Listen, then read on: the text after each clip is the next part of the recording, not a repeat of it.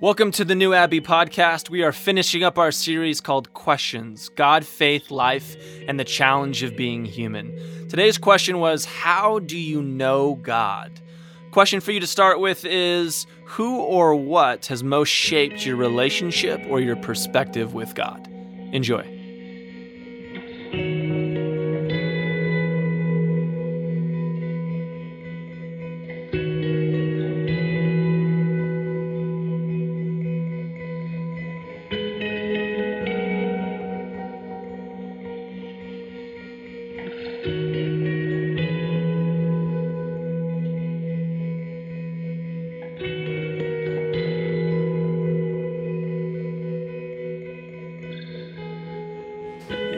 In the last sermon of our question series where for seven weeks you've been sending in questions and we've been doing our best not to answer but to ask better questions along the way. And so the final question is the question that asks all of the questions, which is really how do we know God? And if we're asking how do we know God, then we're really asking how are we human? So, to answer that, we need to do a few things this morning. First, we need to talk about not what do we know, but how do we know it. And to do that, we probably have to talk about Buddhism, Catholicism, and Judaism, as one does. And then, if we're going to talk about that, then we probably have to talk about tricycles, because that's going to get you to the best place of having to know God. And then, if you do that, then we have to talk about a lot of different colors and spiral dynamics and consciousness. And then, if we're going to do that, then we probably should see how was the Bible way ahead of its time all across the spectrum. And then if we're going to do that, then we probably have to close with Desmond Tutu. You see what I'm saying? Great. So, how do you know God? I grew up in a Protestant tradition, evangelicalism, a big giant church with lots of lasers and fog machines. We did pretty good for ourselves. And in that tradition, when I grew up, I was rewarded for what I knew. And so, as a little kid, when I memorized Bible verses, I would get a star next to my name, Awanas. Can I get an amen? Um, and then, when I grew up even bigger, I was compared to other traditions by what do I know? And so everything was about something that was going on up here cognitively and how are we rearranging this theological furniture. And somehow, the however you got the furniture rearranged, that meant that that's what you somehow knew about God. And so then we had things like apologetics and we would debate other groups because obviously the most certain thing that God can be is if you can have God figured out in your mind. And it never like came to the reality of maybe if I have God figured out, that's not a very big God in the first place. But that's not the narrative that I was told. So, uh, as I got a little bit older than that, I started to see that some other traditions have a lot of good things for us. For example, uh, in Catholicism, when you go to seminary, you are not allowed to touch the Bible until you know how to think, not what to think. So you go through philosophy and the different Christian traditions and you gain different perspectives. And you do that for years.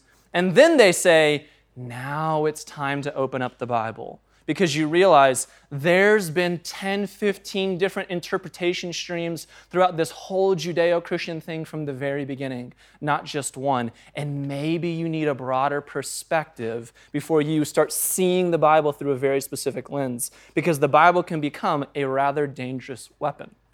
All right? Then you look to the Buddhists, and Brittany talked about this the other day that anytime a Buddhist monk is about to become a monk, they do three years of training where they go through all of the teachings of Buddha. And then the first part of your training, what you do is you have to ask as many negative questions as possible of what are the, imp- the negative implications of me following the Buddha?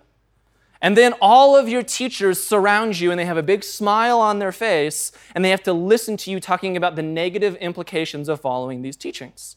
And then after you do that, you go through the positive implications of following these teachings so that you always see within yourself there was never just one way. There's multiple perspectives, viewpoints, layers here to what it means to be human.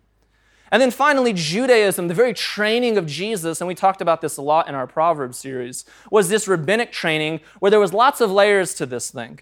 Very early on, when you're five to eight in Judaism, you have to memorize the Torah. Really exciting books like Genesis, Exodus, Leviticus, Numbers, and everyone's favorite Deuteronomy, right? So you memorize those books, uh, as a little kid. And after you've ingested those things, then for the next three years, you're taught to ask questions, challenge the books, wrestle with them, play with them. Nine year olds are doing this, by the way, right? It's saying, yeah, you've memorized it now. Wonderful. Now do something with it. See if it stands up to even your little nine year old life. And if that works out well, then a rabbi would come around and you would follow that rabbi and follow their teaching and their perspective. But you could follow their perspective because you knew the other perspectives as well, right? So, in a lot of traditions around the world, Christian traditions and even other faith traditions, there's this deeper reality that asking questions is incredibly important to the way that you grow as a human being and the way that you grow in God, which obviously leads you to the reality of tricycles. So, tricycles. If you were to think of a tricycle, you see that there's a little wheel in the front, and that little wheel in the front is your experience. And your experience is incredibly important. Your experience says a time in history that you were born in. Because did you know that you think differently than somebody in the 15th century? This is mind blowing, I know, right? Uh, it has to deal with your social context. Did you know that even living in 2017, there are other human beings who think differently than you and they live in the same state? I know, this is so radical, right? This is crazy. But we don't always talk about God or the Bible that way. There is an absolute truth that will never be touched, and it demands and you know offers truth to the whole world. And regardless of your time and place in history, this truth is just permeating in the universe. Tell me how that worked out for you. That's a challenging thing to say in a church. It's not that there is not a truth. It's just that you experience that truth from your subjective point of view. Why? Because you are a finite being encountering the infinite. And so all we do is try to put words and experiences and feelings to a reality that's far greater than any of ourselves. And that's a good thing. That is called faith.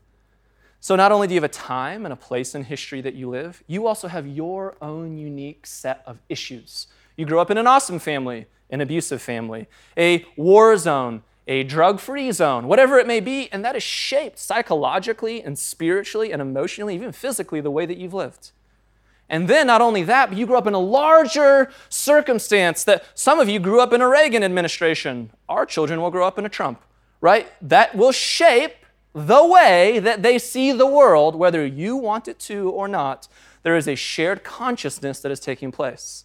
All of those realities shape the experience that each and every human being has ever, ever had.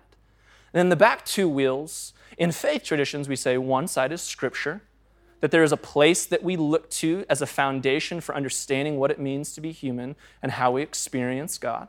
And on the other side is tradition, saying you cannot, sola scriptura doesn't work because you have experience and you are coming to that scripture through a tradition, whether you want it to or not. As darn as the Protestants tried to say it's just the Bible and the Bible alone, well, now there's 100,000 denominations in Protestantism that are all offering you a tradition and a perspective of that scripture, right? So, no matter what, tradition is shaping you. So, tradition and scripture are these great things that have lasted thousands of years and have a ton of wisdom to offer us. But we interpret all of that wisdom by our little front wheel. That is our own unique experience and how the way that we see and understand the rest of the world. So, with that said, spiral dynamics. Spiral dynamics is an industrial psychology that was developed in the 1950s and 60s by a PhD uh, named Clare Graves. And then Clare Graves kind of passed this information on to a person named Don Beck and Ken Wilber, and these are all boring names that you can Google later. Um, but what these people have done is they said that how do we have a frame for understanding a lot of disciplines and how we understand consciousness as a whole and how we put consciousness together? So, how do we understand history? How do we understand psychology and spirituality and theology and economics? Right? And how do we understand archaeology and sociology and anthropology? And how are all these disciplines just contributing to the one reality, which is we're trying to better understand and connect and encounter God, and we're trying to know what it means to be human, which is why we subdivide all of these things as an experience and as a mean of saying, this is how I better frame what it means to be human, but maybe in a very specific area. So they're asking a more macro question of how do you put some of these things together? And they started talking about that reality as consciousness. Uh, this awareness, this understanding, this experience that we have with reality, and how that reality is growing and expanding as human beings evolve and move forward in history and time and in all the other contexts that we have. And so, what they did with Spiral Dynamics is they tried making simple color frames to say, these are the colors that we're going to use to try to represent these areas of consciousness. But like anything else, that's not black and white. And these colors, these waves of consciousness bleed into each other. Just like when you're on an ocean and you, or you're at the beach and you see waves crashing to shore, there's a moment where that wave is peaking, it's cresting, it's crashing, and it's even kind of folding back into itself into the next wave. So has consciousness been doing that all through history. This is going to come to the ground, I promise. We have to fly at 30,000 feet just for a little bit. So here's how we start in consciousness with beige.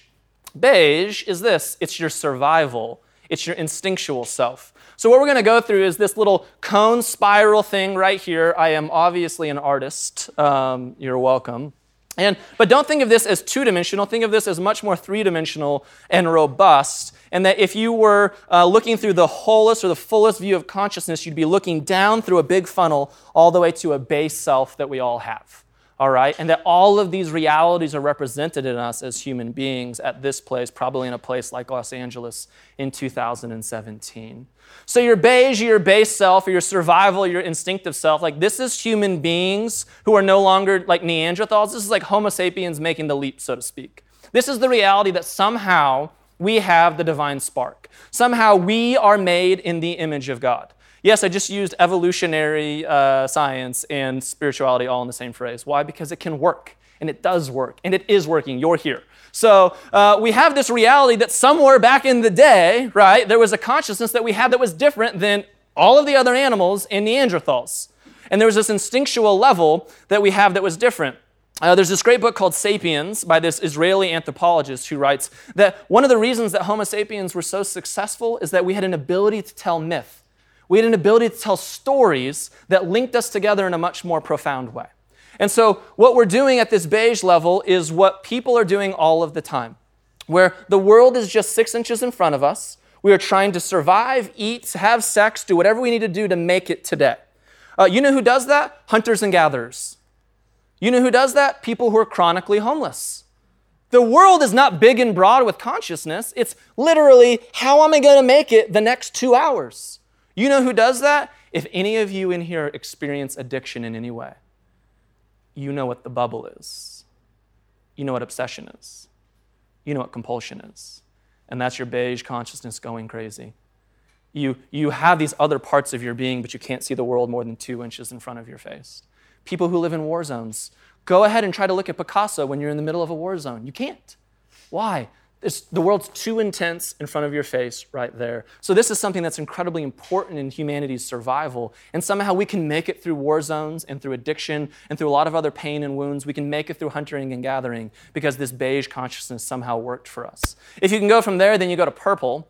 And purple is kind of the magical, mythical, or tribal self that all human beings have. We went from being hunters and gatherers, and then we moved into an agricultural revolution. And what happened in an agricultural revolution is that we're starting to grow our own plants and animals. And sometimes we realize that some years are hotter and some years are colder than others, and that really messed up the way that we grew things. And so, what did we do as human beings? We must now pray and sacrifice to the gods. And if we do the right prayers and the right sacrifice, then maybe the gods will be happy with us, and our crops and our plants and our animals will all do better this year.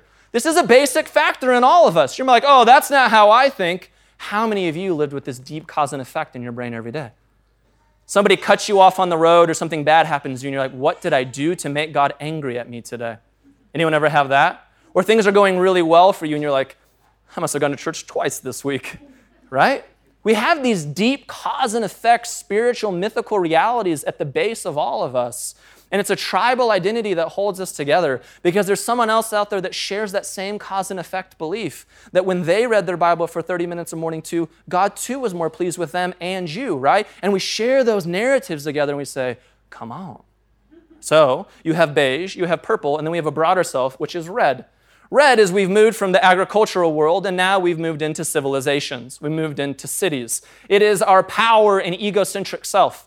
So, what happens in red is what we start to do is we start to realize that our ego is incredibly important for the survival of human beings. Right? Each of us has an ego in a psychological perspective. And this ego is very bad at times because this ego gets fired up and angry. And when people cut us off, we think it's a good idea to go back and cut them off and then flip them off. And then we see what happens with the great dance of the universe. Anyone ever been there? Amen. Okay. Um, or we have the moment of Thanksgiving dinner, and where does our ego come out, right? When uh, my you know who grandmother starts talking about that fundamentalist thing and how the rapture is about to happen in two days. And I'm like, oh, okay, here we go. Uh, we have an ego that's real in each and every one of us, and we need it, but it's also a very dangerous thing. And so, for much of civilization, we needed powerful people who made us feel safe. So, we had the Caesars, we had empires, we had kings, we had Rome, and it made each of us feel very safe, even though it's all about domination and it's all about power. And we'll come back to that reality in a little bit because American consciousness is very red right now for a lot of different reasons. If you have ever wondered about Joel Osteen, the reason that he's so successful is he speaks to the reds in this world and the purples really well. He speaks to a lower level of consciousness in a way that says this I know it's hard to be human. I know that it's difficult to be you, but it's going to be okay. You're awesome. You're great. That's what it is, right? And you're like, your ego's like, oh, thank God, right? I am awesome. No one ever told me that I was a great bike rider as a four year old. I'm a bike rider, come on. And we need that kind of preaching in the world. And we need the just to say, yeah, you're pretty great. So we move from red and we move to blue. And blue kind of happens a little bit later in history. It probably came about during the Axial Age, everyone's favorite age. And if you don't know what the Axial Age is, gotta breathe, by the way, you should go look it up. It's when like every major world religion came on the scene in about a 500 year period from 700 to 200 BC. That's super fascinating. Why did that happen? I don't know. Research it. Great. So the Axial Age probably came up around then but became much more potent around 600 AD after the Justinian plague, everybody's favorite plague of the first millennia. And what happened in the Justinian plague is that for about a 10 year period on Earth, the Earth cooled about five degrees. And so plants and crops died all over Europe and in Asia. And as those plants and crops died in Europe and in Asia, the population decreased from about 300 million to 200 million people on planet Earth. This has also simultaneously happened when the Roman Empire is falling apart, and at the same time when Christianity and Islam are both the power players on the scene. So when hundreds of millions of people are dying around you, the biggest empire that the world ever seen has collapsed, and two religions rise to the top, now you begin to see the world in a much stronger absolute truth. You have an answer to the pain that just happened, and God is going to get you through that. And that consciousness carried the world for a thousand years. And in the United States, where we had protection of religious freedom, this blue consciousness was here in our midst until about 1968. So that's why you always have these Generation X and millennial people who look at baby boomers and they're like, we have complete distrust of authority, right? Where baby boomers are like, no, no, no, what are you talking about? Like the presidency is a good thing, the Constitution, just read the Bible, man, right? Because they have these two different ways of seeing perspective and consciousness in the world. And so blue is incredibly important for humanity kind of making it through some tumultuous times and us gathering together around Scripture or the Constitution or some greater absolute where we all can say, ah, we don't have to deal with the powerful egos of red anymore. Doesn't that feel good? We don't have to deal with the cause and effect of Justinian plagues, which is not what they called it when it happened, right? Doesn't that feel better? And blue is incredibly needed. Most churches, through even the United States today, are still blue. They're trying to say, believe in this absolute. Don't we all feel better when we have that answer? And there's a part of this that says, yes, right? So we move from blue and we go to orange. And orange kind of happens uh, in, a, in a lot of different ways. It happens in Western Europe. Um, it's, uh, it happens in Western Europe during the Enlightenment. And so orange is this modern perspective. It's kind of the achiever, the competitive, the individualistic self. And so you have the Justinian plague happen. For a thousand years, we live in this blue consciousness where the church controls Europe, right? It's no king, it's no whoever, it's God. And then you have the black plagues come along. And now you have another 25% of the population die, and you have a lot of thinkers in Italy and in Germany and France saying, well, clearly God's not working for us. All these people are dying, right? So now consciousness shifts again for one of the same reasons, but they're asking different questions. And the Enlightenment happens, and you have a lot of people who say, We don't need a God to figure out these answers. We're going to figure it out on our own. And so often the blues are like the true blue believers, and oftentimes we see the orange as like the scientific atheist kind of stereotypes. And that was kind of true in the early 20th century. And they're competing forces of consciousness against each other because they're seeing the outcomes and the realities and the causes of the world in two different ways. But also, oranges were very much baby boomers. They got us out of World War II, and they got us into this new age of technology and science where information and data were flowing at a million miles an hour. And all that orange was doing was saying, hey, look at blue, what if we can move beyond that? You want to know who a great orange is? Bill Hybels, the pastor of Willow Creek Church. Because he looked at all the blue mainline denomination churches around him and he said, what if there's a sleeker way of doing this? What if we do have lasers, right?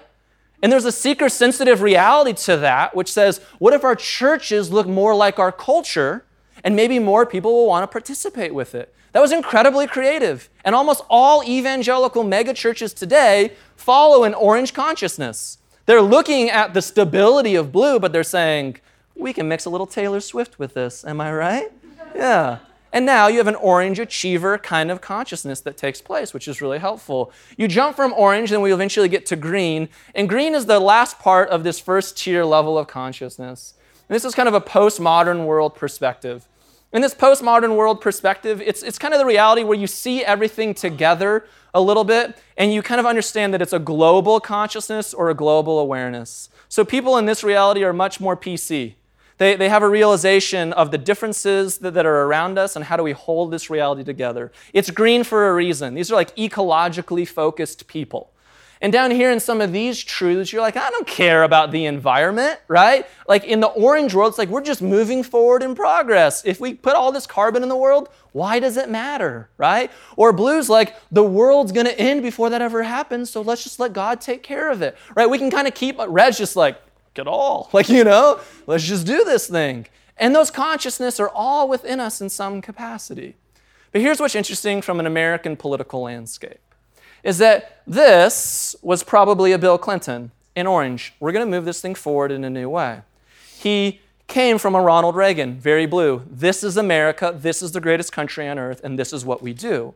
And then we kind of pendulum swung back to a George Bush kind of consciousness, which was kind of blue, which was okay, great, you moved us forward a little bit, but we need to stabilize a little bit now. That probably worked really well with Islamic terrorism and all of the axis and evil and that kind of language, right? So then what happened is you have an Obama who swings you way forward into green. And now you have a lot of US people who are in blue, so you jumped a couple consciousness. They do not feel safe now.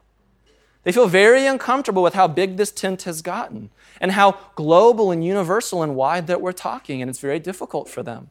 So when Hillary Clinton comes along, who's a strong green, and greens are generally get to greens because of education, because of some type of privilege that they've had, right? There's been some things that have allowed them to have a little bit broader perspective of the world. But you know what greens are also sometimes? Mean.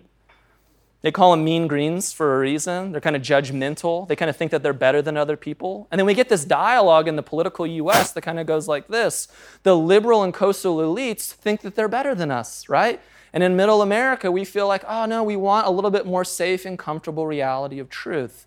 And so it's no surprise to me that we swing back probably to a red blue, where we want a powerful leader who doesn't care about consequences, right? And so these realities, these pendulum swingings are happening in the consciousness of humanity and each culture and as us and as individuals all the time. And so an awareness of these things help us to understand. That's why when I go to that Thanksgiving dinner, I feel like I'm speaking with somebody from Mars. Because there's a reality of, oh, these consciousnesses are all within me, and they're all vastly different in the world that we live in as well. But, and we need to have a broader perspective of how these things are held together. And so the final jump is to yellow and turquoise. And yellow and turquoise is this kind of second tier of consciousness where we call it like the integrated self or a holistic self. And the difference between a yellow and a turquoise versus a green is that greens on paper are really good about being about Black Lives Matter. But when it comes to sacrificing their life for Black Lives Matter, they liked the idea of it better than the practices. How many educated people do you know who are mean green, very much are very PC and care about the world, but they're not dying for a cause that's not the majority? Right? And there's a distrust that takes place there. This was the distrust that most uh, Americans who were blue or red did had with Hillary Clinton. They didn't trust her on paper. Um, and this is the same distrust that most Greens who are angry at the world have with a red, probably Trump, right? Um, and there's, there's different reasons that the distrust is going both ways. Um, and we need to have a broader awareness of what those realities are. But when you move into a yellow or turquoise, you're able to do two things. You're able to love all of the consciousness that is within you, from the addict or the angry person that comes out to the cause and effect you that just wakes up this morning and feels like, I think God's a little bit happier with me, to the ego that is good or bad dwelling within you, right? To the absolutist in you that feels comfortable at times in some foundational things, to the part of you that's just like motivated baby boomer modernity, let's just get some things done, all the way to the ecological self of you that holds it all together. Yellow and turquoise are able to look down at that and say, oh, that's me and I love me and I love us and I love where everything's at, but it's also able to critique it. Most of these other ones are unable to critique themselves because they're so locked into it. Why does all of that matter? Look at this passage from Jesus in Matthew 5. Jesus says this You've heard that the law says, which is, by the way, Jesus pulling a good blue move. Whenever I speak at larger, like mega churches, I always say, Would you open your Bible too? And then all the blues in the room go, Oh, all right, we have some authority here now. Right? So Jesus is doing that to all like the Pharisees and the people in the room. Would you open your Bible too? And they're like, oh, Okay, okay. And then he pulls a hard, right, um, orange on them. Love your neighbor and hate your enemy, which is now huge. It's like way level consciousness. But I say, Love your enemies, pray for those who persecute you, persecute you. In that way, you will be acting as true children of your Father in heaven. For God gives sunlight to both the evil and the good, and God sends rain on the just and the unjust alike. If you love only those who love you, what reward? I cannot read today. What reward is there for that? Even corrupt tax collectors do that much. If you are kind only to your friends, how are you different from anyone else? Even pagans do that. But you are to be perfect, even as your Father in heaven is perfect. My favorite word in this whole passage is the word for perfect because it does not mean absolute or complete. Er, it means complete in the movement towards a completion of something, but not in an arrival state. The word telos there is all about this movement of consciousness to a broader perspective where 2,000 years ago, a Jewish rabbi who said, I am the Son of God, bold claims, right, is saying, Love your enemies. Do you understand that that's way ahead of its consciousness of the time?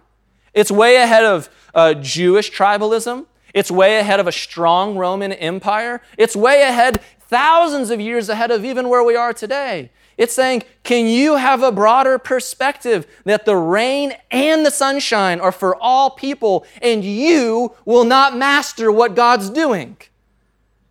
These words challenged us 2,000 years ago and will keep challenging us because we're not arriving, we're just evolving and growing.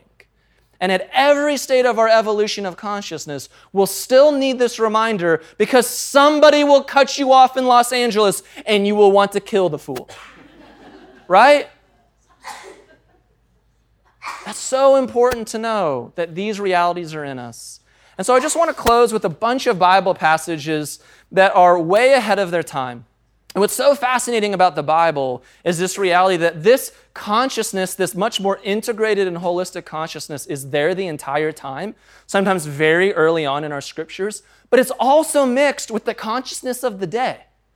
And you have to have good eyes to see, as Jesus says, and ears to hear this greater trajectory and movement that God is taking us towards, even in the midst of your time and your context and your place in history. So look at Genesis.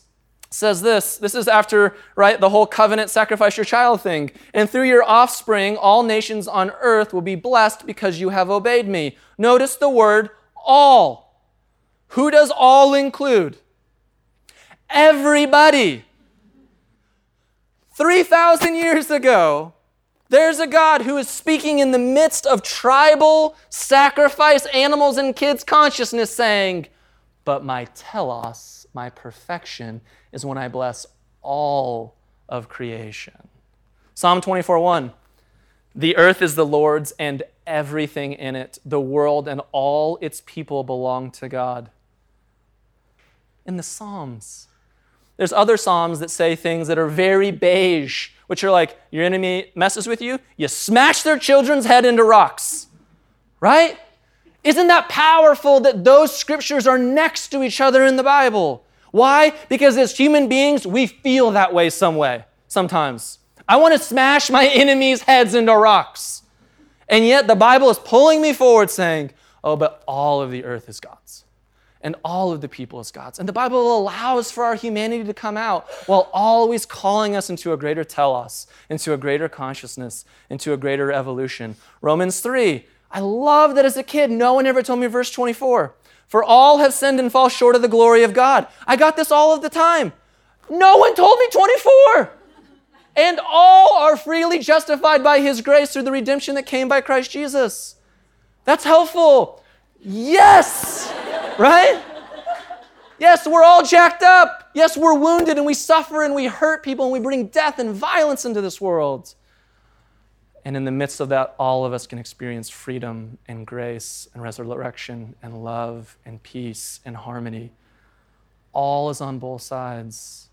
Man, a God that makes room for all of that is pretty big. Galatians. For you are all children of God through faith in Christ Jesus, and all who have been united with Christ in baptism have put on Christ, like putting on new clothes. There's no longer Jew or Gentile, slave or free, male and female, for all are one in Christ Jesus a tiny little minute religion called Christianity exploded from a few hundred people to over 40 million people in 100 years. Why? Because of verses like this. Because of verses that said, whether you are a senator for Rome or you are a slave and you have no voice, you will come to the table as equals. God is pushing humanity forward. And so, any place that we say that an other is less than any of us, or they have to jump through some kind of hoop, forgive us, God, for not opening wide the gates in a broader way. That's the reality that God leads us to. And then Ephesians, some pretty strong words. For there is one body and one spirit, just as you have been called to one glorious hope for the future. There is one Lord and one faith and one baptism and one God and Father who is over all and in all and living through all things. I think that just included the whole universe, where this God is saying, Mine. The good, the bad, no more hoops to jump through. This is the way of Jesus. And I'm sorry for all the places that lower consciousness destroys that reality for you. It's there for a reason because human beings were living in Rome, because human beings were living in Galatia. But you want to know some crazy things that Jesus never talks about? Jesus never quotes Joshua or Judges. Isn't that fascinating? That this much higher level consciousness, Jesus, Son of God, Son of Man, never quotes passages that encourage violence or imperialism of any kind. That's pretty important for you to understand. Those passages are there, Jesus says, wonderful, but that's not about how we're moving forward. You need to understand those realities where you wanted to kill every man, woman, and child, and that's a thing that we do as human beings even today. But that is not the place that God calls us to in God's perfect telos for the world. And so we finish with Desmond Tutu. Uh, actually, Chad is here, which is pretty convenient for this story. Hi, Chad. Hey, Chad and I went to South Africa uh, 11 years ago. And when we were in South Africa, uh, apartheid had only ended for about 10 years. And um, in, in, South Africa, there's three major people groups. There's whites, coloreds, and blacks. Uh, whites are what you would think of as whites. Blacks are what would be a- Africans. And coloreds would be anybody who's not those very specific groups. These groups, not allowed to hang out together, right? Uh, there's a lot of very oppressive language that the church was propagating even on people to divide people uh, in a lot of ways. Still goes on all over the world. But Desmond Tutu, when given the opportunity of how are we going to heal and reconcile and restore this nation, him and Nelson Mandela came up with a great plan for one another. The plan was this when we bring all of these whites to trial for burning villages, for torturing children, for raping women, for oppressing us for a hundred years, will we return violence with violence? The answer is no. We will let these people come forward and confess their stories and we will hear them, but we will not return the violence. And then they did something pretty phenomenal. They said, let's have a braai together, which is the South African version of a barbecue. Do you want a higher level of consciousness? Then hang out with somebody who's not like you. Do you want a higher level of consciousness? Then do what Jesus did with all of his disciples. He didn't just talk about Samaritans. He didn't just talk about women. He didn't just talk about people that were not kosher in his society. He would always do this we're going to walk through Samaria every time. Because when you start having barbecues with Samaritans, you're going to love them because you're going to find out right away they are just human.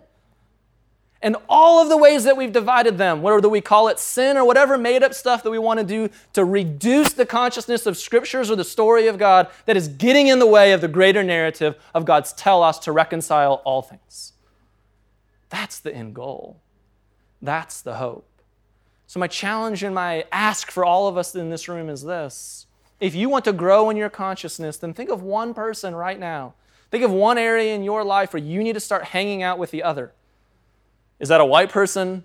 Is that a black person? Is that a gay person, a straight person, a Mexican, a this, a that, a Republican? There are some in California, I promise right? Whatever it may be, how do you need to sit at a table? Because I promise you that after a year of loving people well, I think it's going to change where you're at. You might not jump all the way to loving your enemies, but you might have a little better understanding of who they are. And if you need help with that, then find a spiritual director, Find a therapist, find a good mentor, find a small group, listen to some podcasts, read a books. None of us have excuses for that we can't find places that are going to push us forward and encourage us to a broader understanding of someone else's narrative. So we would end with this question What's one practical way you can grow in your own consciousness? Who's one person you can have a barbecue with? What's something that you need to tap into to expand your view for the reality that the sunshine and the rain falls on everybody, my friends. And if you want to be perfect like God's perfect, then have a consciousness that embraces the entire world. Enjoy your conversations.